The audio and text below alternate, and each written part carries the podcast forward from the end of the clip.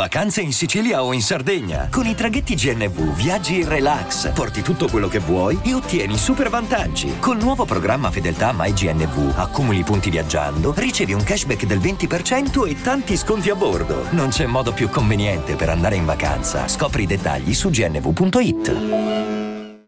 Scusate il disturbo, la rubrica psicologica del Monologato Podcast. Oggi parliamo del disturbo bipolare. Sono popolare, sono bipolare, troppo popolare per un bilocale, diceva Marrakesh, e insomma questa storica canzone popolare. E mi pare che fosse popolare. Attenzione, attenzione, eh, andiamo subito a fare una ricerca perché non voglio non voglio rischiare di dire puttanate. La canzone comunque non è Eh, popolare, ma è Badabun ciaccià, la storica hit di Marra, la, quella che l'ha, l'ha consacrato, e, e poi viene, si autocita in Real Royal Trap, fetta Achille Lauro. Vabbè, torniamo a noi. Il disturbo bipolare, eh, oggi tutti quanti io eh, sono borderline, sono bipolare, però in verità quando la patologia è reale è, è un incubo, è, è veramente uno dei, dei disturbi più pesanti, in quanto viene definito psicosi maniaco-depressiva. Quindi è facile eh, insorgere in problematiche ed è una di quelle cose che si cura solo con l'ausilio di farmaci e una grossa terapia eh, di, di psicanalisi. La malinconia costituisce l'inizio della mania e ne è parte integrante. Lo sviluppo della mania rappresenta un peggioramento della malinconia piuttosto che il passaggio ad una patologia differente. Queste parole di Areteo di Cappadocia, che eh, insomma immagino sia un luminare delle, delle, della psicologia. E andiamo a vedere un attimo eh, che cosa, che cosa crea, che, che, che disturbi. Ci sono episodi maniacali che, che possono essere conseguenza di questo disturbo, come appunto autostima ipertrofica o grandiosità. Quindi si passa da essere i migliori, più grandi, speciali, no? Di, diminuito bisogno di sonno, talvolta ci si sente riposati solo dopo tre ore, basta poco. Maggiore loquacità del solito, continua spinta a parlare, un bipolare non riesce a fermarsi.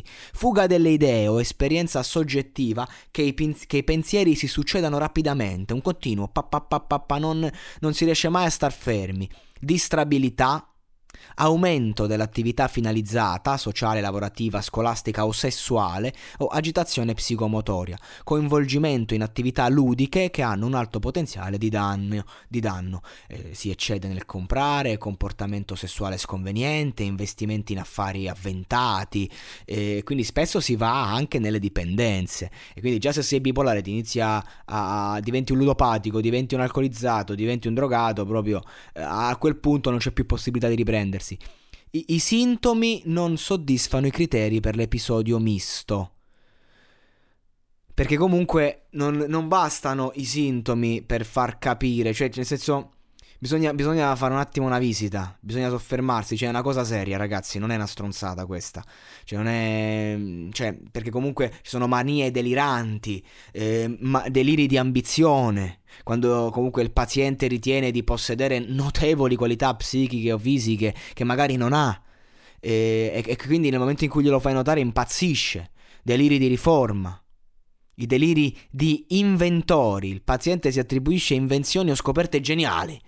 I deliri genealogici, deliri di potenza, quando si, ci si identifica con personaggi influenti. Deliri megalomanici, quando uno è convinto di essere straordinario, a, talvolta a definirsi immortale. Deliri mistico-religiosi, quindi crede di avere un contatto privilegiato col divino. Deliri di enormità, cred- credere di avere un corpo immenso. Deliri d'amore, eh, cioè eh, questo è pesante, cioè convinto di essere amato di una persona che in realtà ignara di questo. Deliri di infele- infedeltà, impropriamente definiti deliri di gelosia, impropriamente, perché in verità il delirio di infedeltà è il coinv- convincimento infondato di essere traditi dal partner, punto, cioè, se vieni sicur- questa mi tradisce sicuramente. Allora, eh, insomma, abbiamo detto abbastanza cose, eh, però eh, ci sono anche episodi ipomaniacali eh, che vanno a ledere l'autostima, vanno a ledere appunto il bisogno del sonno, come abbiamo già detto, eh, la loquacità, bene, abbiamo già parlato. Eh, ci sono, ci sono episodi che poi ovviamente portano alla depressione più totale, e quindi eh, umore depresso per la maggior parte del giorno, quasi ogni giorno, insomma a seconda del soggetto. C'è chi si sente triste, vuoto, eh, chi magari sta sempre lì a lamentarsi, mancata diminuzione o di interesse eh, di, di piacere, eh, del piacere per tutte quasi le attività, eh, insomma significativa perdita di peso, insonnia, Eh, agitazione o rallentamento psicomotorio quasi ogni giorno, faticabilità, mancanza di energia, sentimenti di autosvalutazione o di colpa, ci si dà colpe che non si hanno, ridotta capacità di pensare o di concentrarsi, pensieri ricorrenti di morte, non solo paura di morire, tentativi di suicidio. Insomma ragazzi, eh, qui non si scherza, non si scherza affatto, perché il discorso... Abbiamo parlato di tanti disturbi, eh, però il problema principale dei disturbi è che ti danno una percezione sbagliata della realtà, e questo è un problema per l'artista, ad esempio, in quanto l'artista vive di una realtà alterata, vive de- della magia, de- di cose che non esistono e che lui riesce a far vivere, e quindi è difficile capire, ma io sono un artista o ho dei problemi? E spesso e volentieri grandi artisti, quando poi fanno un percorso di cura, non riescono più ad essere così brillanti, e, ed è dura, è dura poi. Raga, eh, c'è da dire che è, è fondamentale essere consapevoli, è fondamentale riuscire a vivere la propria realtà, a sapersi anche raccontare due puttanate ogni tanto se ce n'è bisogno, ma mai perdere il contatto con la realtà, perché se uno perde il contatto con la realtà è come una matriosca. È sempre più, ce n'è sempre un'altra dentro, e tu credi che sia finita lì, ma in, in verità inizi a percorrere una strada che potrebbe distruggerti. Quindi ragazzi, anziché continuare a raccontarci cose che non hanno a che fare con la verità, iniziamoci a chiedere qual è la verità. Per questo io suggerisco sempre di iniziare un percorso nel momento in cui eh, si, ci si sente particolarmente depressi, o in cui non, non si riesce, diciamo, ad arrivare a fondo. Perché comunque ragazzi, eh, è pericoloso, ti ritrovi con gli istinti suicidali e neanche tu sai come. E soprattutto quando vengono eh, eh, dichiarate certe, certi disturbi, eh, poi se si inizia un percorso di farmaci non si può smettere all'improvviso, bisogna essere seguiti. È importante questo, questa è forse la, la cosa, la lezione più importante che si possa apprendere.